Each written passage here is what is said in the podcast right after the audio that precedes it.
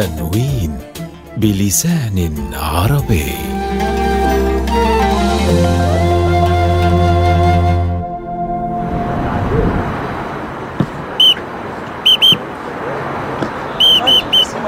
سيد أليكس يبدو أنك اعتزلت التدريب أمام الكاميرات فقط. لازلنا نراك هنا حتى الآن. يمكن للواحد منا أن يعتزل التدريب أو اللعب ولكن لا يمكنه نزع كرة القدم من قلبه. نعتزل من المهام ولا نعتزل من عشق اللعبة يا صديقي. صدقت يا سيد أليكس. مرحبا أنا هاري مدرب جديد في أكاديمية الناشئين في المقاطعة المجاورة. منذ أيام وأنا آتي إلى هنا وأتحين فرصة لقائك. لعلي أتمكن من طرح بعض الأسئلة والاستفادة من خبرتك وبعض نصائحك. بالطبع يا هاري تفضل. لنجلس هناك اولا ثم ابدأ بأسئلتك. حسنا. أود أن أسألك بداية عن أثر نشأتك على المستقبل الذي وصلت إليه كمدرب إسكتلندي جاء إلى إنجلترا وتحول إلى أشهر مدربي العالم في أحد أعرق الأندية. قبل سنين يا هاري قرأت مقالة عني تقول أليكس فيرغسون نجح في حياته العملية بالرغم من أنه قد أتى من محافظة جوفان. كانت الجملة مهينة. سبب نجاحي في كرة القدم هو وبالتحديد أنني بدأت حياتي في تلك المنطقة التي كانت السفن تصنع فيها في جلاسكو. الأصول يجب ألا تكون ابدا حاجزا للنجاح. الحياة المتواضعة في بداياتك تساعدك أكثر من أن تعرقلك. إحدى الميزات التي كانت بحوزتي عندما بدأت التدريب هي تمكني من اتخاذ القرارات. حتى عندما كنت ولدا في المدرسة كنت أختار فريقي في حصة الرياضة. كنت أوجه اللاعبين حتى في تلك المرحلة المدرسية. أنت العب هنا أنت العب هناك وهكذا.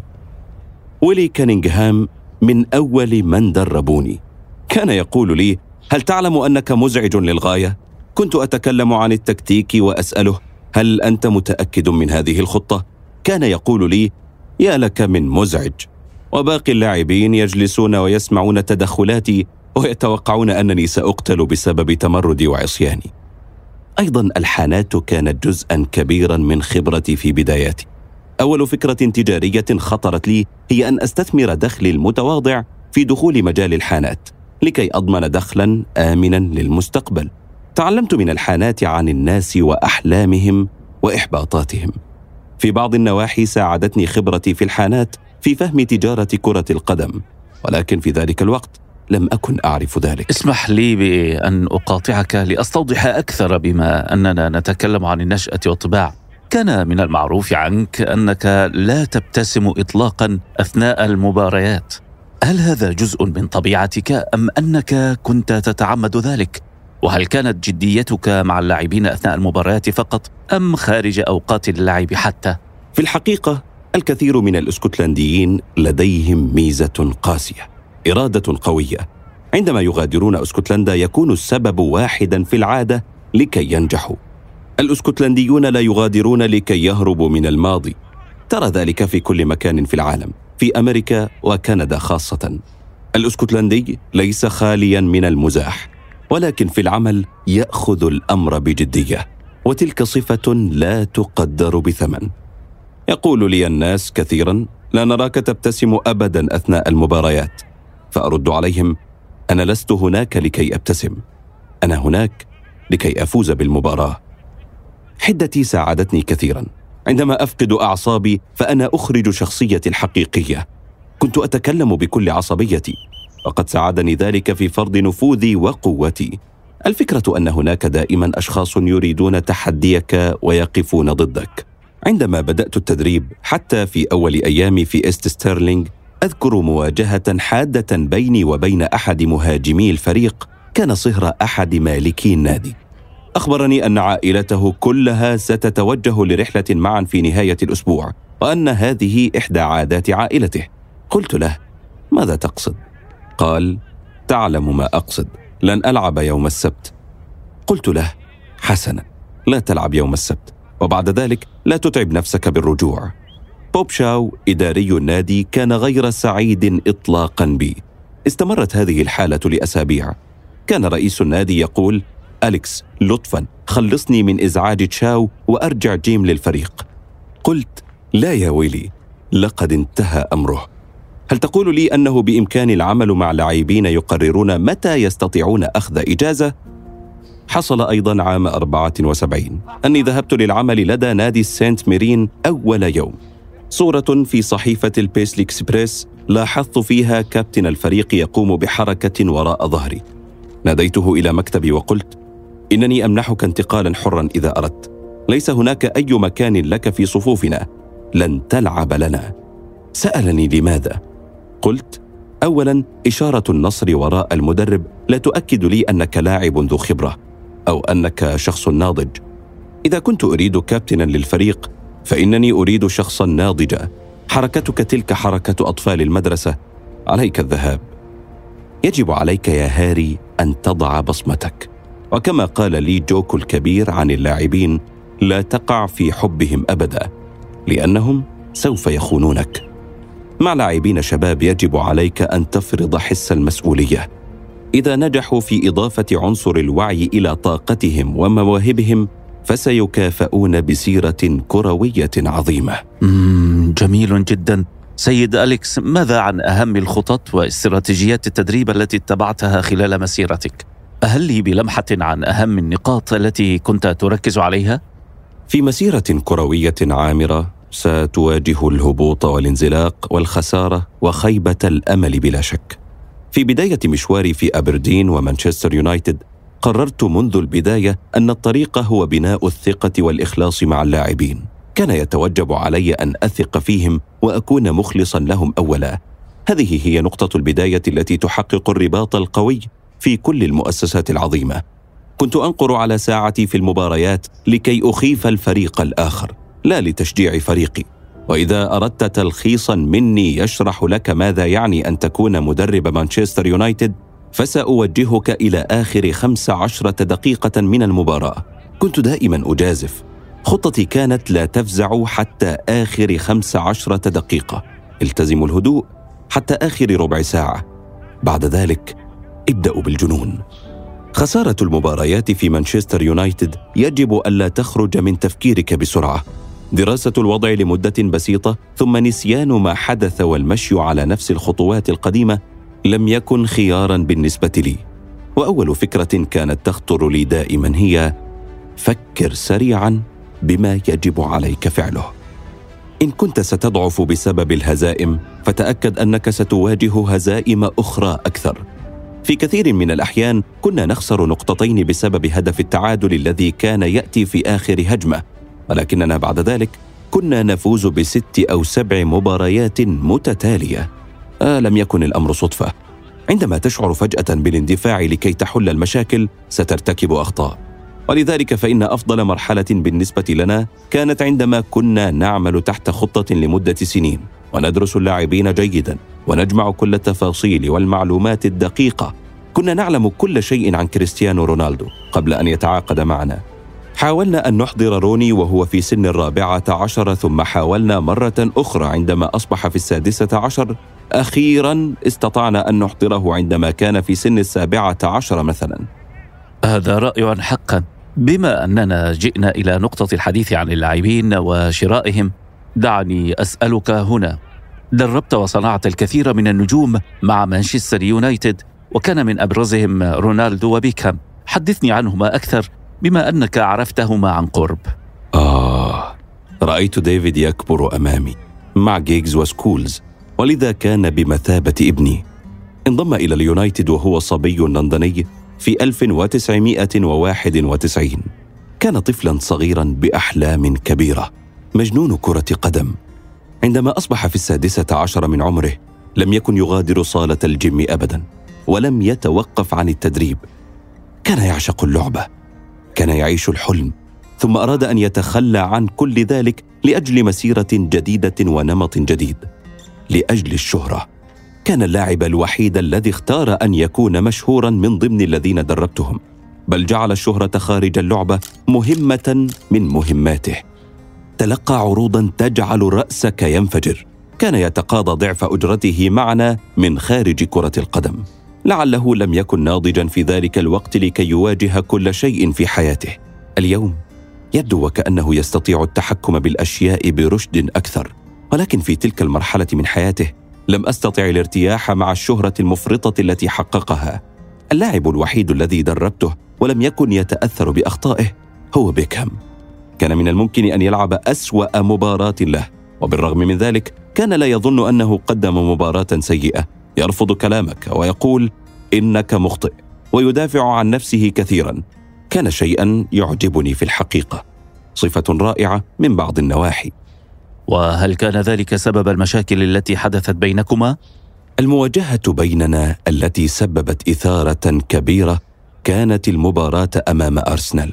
خسرنا المباراة ولم يكن يؤدي ما عليه. لم أستطع تمالك نفسي وكالعادة ديفيد لم يقبل انتقادي. كان يبعد مسافة 12 قدما مني وكان هناك أحذية بيننا على الأرض. بدأ ديفيد بالشتم. تقدمت نحوه وعندما كنت أتجه إليه ركلت حذاءه. ذهب الحذاء فوق عينه اليمنى مباشرة. بالطبع نهض لكي يعاركني ولكن اللاعبين أوقفوه. قلت له اجلس لقد خذلت فريقك. تستطيع المجادلة بقدر ما تشاء. اتصلت به في اليوم التالي لكي نشاهد مقطع الخطأ الذي ارتكبه ولكنه لم يقبل خطأه مرة أخرى. في اليوم التالي كانت القصة تغطي الصحف. رأى العامة ضمادة تبين الأضرار التي لحقت به من الحذاء. في تلك الأيام أخبرت مجلس الإدارة أن ديفيد عليه الرحيل. رسالتي كانت واضحة. في اللحظة التي يظن فيها لاعب مانشستر يونايتد أنه أكبر من المدرب يجب عليه أن يرحل. لا شك في ذلك ابدا. اسم المدرب لا يهم النفوذ هو الأهم. لكن دعني أشيد وأثني عليه أيضا. قوته في المثابرة مميزة وفي اليونايتد كان دائما الفتى ذا القوة البدنية الأقوى. لا شك أنه لاعب عظيم فعلا. لكن ماذا عن رونالدو؟ كريستيانو رونالدو هو أكثر لاعب موهوب دربته. تجاوز كل العظماء الذين دربتهم في اليونايتد. كنا متعاقدين مع سبورتينغ لشبونة فريقه الأول في البرتغال. نرسل إليهم المدربين ويبعثون مدربيهم إلينا. وعندما انضم إلينا كارلوس كمساعد لي قال لي هناك فتى في لشبونة يجب علينا مراقبته جيدا.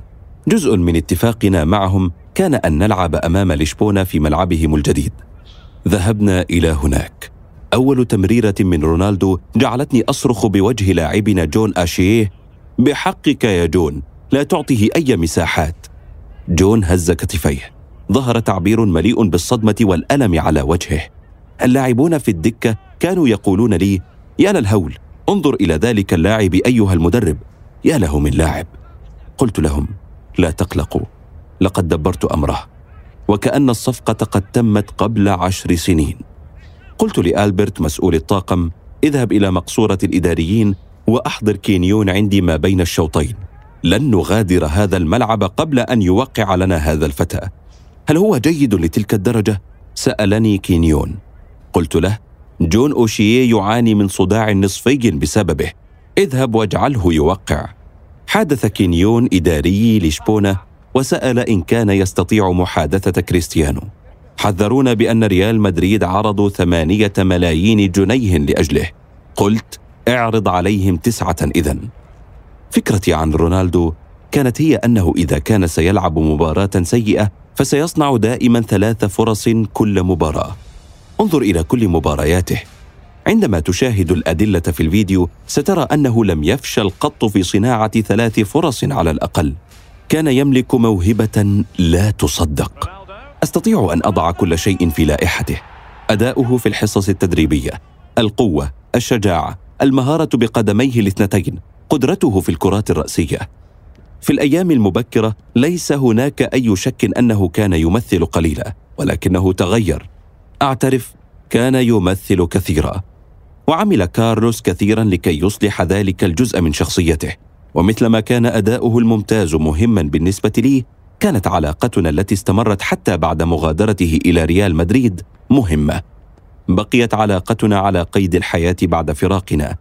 وهذا شيء يسعدني جدا في لعبة مليئة بالعلاقات المزيفة والقصيرة. رائع فعلا. لكن عندما نذكر رونالدو يقفز منافسه الاشرس ميسي إلى الأذهان مباشرة ويبدأ عقد المقارنات ونتساءل أيهما أفضل؟ ما رأيك بهذه المقارنة؟ في صيف 2012 حضرت جلسة أسئلة وأجوبة استضافتها قناة البي بي سي. سأل الشاب من هو اللاعب الأفضل؟ ميسي أم رونالدو؟ جوابي كان رونالدو يملك بنية جسمية أفضل من ميسي وهو أفضل في الكرات الهوائية. طوله يساعده كثيرا وهو أسرع. ميسي يمتلك سحرا عندما تلمس الكرة قدمه وكأن الكرة وقعت على ريش. لكن في كل مرة سئلت فيها هذا السؤال أرى أنه من المستحيل أن أكون متاكدا من اللاعب الأفضل لأن وضع أي منهما في المركز الثاني سيكون خاطئا. هناك وجه آخر من حياة المدربين بعيدا عن الملاعب وتدريب اللاعبين. علاقة المدرب مع جمهور النادي والإعلام. كيف كنت تتحكم بهذه الناحية من عملك؟ انظر يا هاري. طبيعة عملنا هي أن عامة الناس سينتقدونك عندما تسوء الأمور. يرجع المشجع إلى عمله يوم الاثنين مع مشاعره التي تنتج من مباريات نهاية الأسبوع. ذات مرة أرسل لي رجل رسالة في يناير 2010 وقال هل يمكنك إعادة الواحد وأربعين جنيها التي دفعتها لتذكرة مباراة الأحد؟ أنت وعدتني بالمتعة. أنا لم أستمتع ابدا يوم الأحد. هل تستطيع أن ترجع لي مالي؟ كان الرجل مشجعا. فكرت بالرد قائلا. هل تستطيع أن تأخذ الواحد وأربعين جنيها من الأرباح التي حصلت عليها في آخر أربع وعشرين سنة؟ تفوز بكل هذه المباريات أمام يوفنتوس وريال مدريد. ثم يأتي شخص يطالبك بالمال الذي صرفه في يوم أحد ممل. هل هناك أي ناد آخر في العالم يستطيع أن يعطيك كل هذه اللحظات التي توقف القلب من شدة الحماس غير مانشستر يونايتد؟ أتمنى ألا يعارضني أحد عندما أقول ليس هناك أي مشجع مغشوش لم نكن مملين قط. ضغط الإعلام يكون بداية النهاية. كلما كنا نواجه صعوبات كنت أرى هذا العنوان في الصحف. انتهى وقتك. فيرجي لقد حان وقت الرحيل بالمقابل هناك الكثير من العناوين الجيدة عني على مدى السنين لأن الصحافة وجدت صعوبة في الانتقاد بسبب نجاحنا ولكن عندما يتم تسميتك بالعبقري فيجب أن تقبل فكرة انتقادهم لك وتسميتك بالأهبل. عذرا على الإطالة سيد أليكس، لكن لدي سؤال أخير لك. بالطبع، تفضل لا عليك. كنت قد نويت الاعتزال عام 2001 ثم تراجعت. ما الذي جعلك تتخذ ذلك القرار حينها بعد فترة ذهبية عشتها مع الفريق؟ ولماذا رجعت عنه؟ ثم كيف كانت مشاعرك عند اعتزالك الأخير في 2013 بعد نحو 30 سنة من التدريب على أرضية الملاعب؟ صحيح يا هاري عشنا فترة ذهبية بين عامي 95 و 2001 فزنا خمس مرات بالدوري من أصل ست وحققنا أول كأس دوري أبطال معي. شعرت بشيء بعد تلك الليلة الساحرة في برشلونة. شعرت أنني قد بلغت القمة.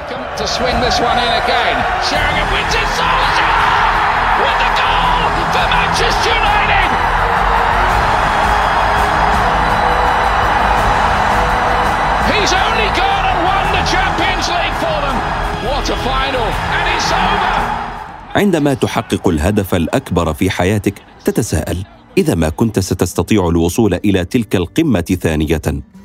من الأسباب التي أدت إلى التفكير في الاعتزال هو التساؤل والحيرة التي أصابتني حول قدرتي على الفوز ببطولة أوروبية أخرى وذلك الرقم الرقم ستون والذي كان يقلقني. أصبحت مدربا في الثانية والثلاثين من العمر والوصول لسن الستين يستطيع أن يترك اثرا في نفسك. تشعر أنك تدخل إلى غرفة مختلفة. في سن الستين تقول يا إلهي أشعر أنني في الستين. إنني في الستين من عمري.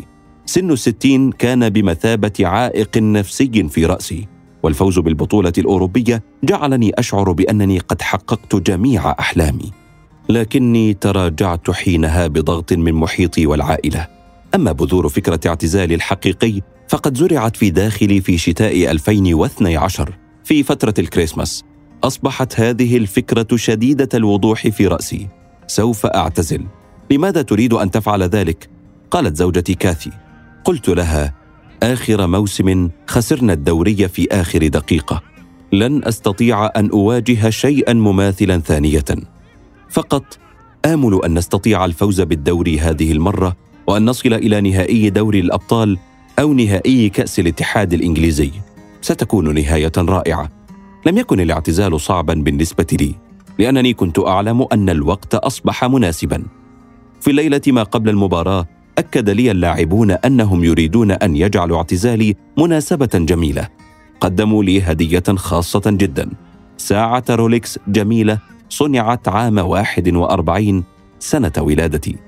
وكانت عقارب الساعة تشير إلى الساعة الثالثة وثلاث دقائق بعد الظهر. أي في الوقت الذي جئت فيه إلى هذه الدنيا في جلاسكو بتاريخ الواحد والثلاثين من ديسمبر عام 1941 وسط التصفيق لاحظت نظرة محددة على وجوه بعض اللاعبين. كانت لحظة لم يعلم البعض كيف يتصرف بها لأنني لطالما كنت معهم. والبعض لأكثر من عشرين عاما. لقد رأيت نظرة خالية من التعبير وكأنها تقول كيف سيكون الوضع الآن؟ بعضهم لم يعرف أي مدرب آخر غيري لكن المباراة الأخيرة تحولت من انتصار لكم بنتيجة 2 5 إلى تعادل في آخر الدقائق ألم يعكر ذلك من صفو أجواء اعتزالك؟ في الحقيقة لا عندما كنت أصعد حافلة الفريق لآخر مرة خارج ملعب ويست بروم كنت أنوي أن أستمتع بكل لحظة في المباراة. بالرغم من انهيار شباكنا كانت الأجواء مرحة في غرفة التبديل. بعد صافرة النهاية بقينا على أرضية الملعب لكي نلوح للجماهير المسافرة. جيجز دفعني للأمام وكل اللاعبين بقوا في الخلف. كنت لوحدي مقابلا وجوها باسمة. قضى مشجعون اليوم كاملا في الغناء والتشجيع والاحتفال. كنت سأكون سعيدا بالفوز بنتيجة 2 5 ولكن بدا لي أن 5 5 كانت نتيجة مناسبة لوداعي. كنت أقول لنفسي قبل ثلاثة عقود من الزمن تقريبا ولأول مرة مشيت داخل النفق المؤدي إلى أرضية الملعب لأول مباراة لي على أرضي كنت أشعر بالقلق وكنت مكشوفا. لوحت للجماهير المتواجدة في ستريتفورد إند وكنت واقفا في وسط الملعب حينما تم تقديمي كمدرب مانشستر يونايتد الجديد. الآن أمشي بخطوات كبيرة على نفس الملعب وأنا مليء بالثقة لكي أودع ذاك الجمهور. كانت أول مباراة تنتهي بهذه النتيجة في تاريخ البريمير ليج وأيضا الأولى في مسيرة الكروية. آخر قطعة من التاريخ في آخر تسعين دقيقة لي.